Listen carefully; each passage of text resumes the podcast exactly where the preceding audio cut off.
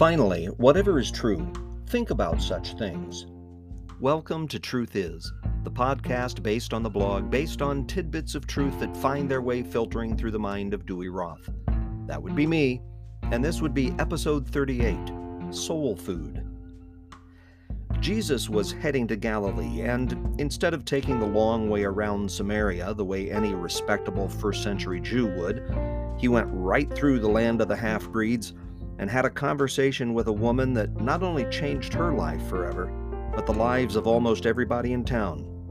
You can read the whole thing in John chapter 4, verses 1 through 42. In the midst of doing all this Samaritan life changing, Jesus also fits in a learning opportunity for his disciples.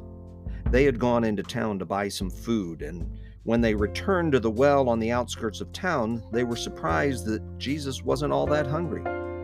Verses 33 and 34. Then his disciples said to each other, Could someone have brought him food?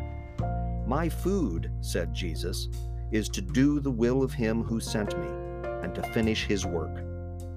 Truth is, Spiritual nourishment isn't all about studying the Bible and listening to sermons and getting fed. A person also grows and learns and is fulfilled by doing unto others.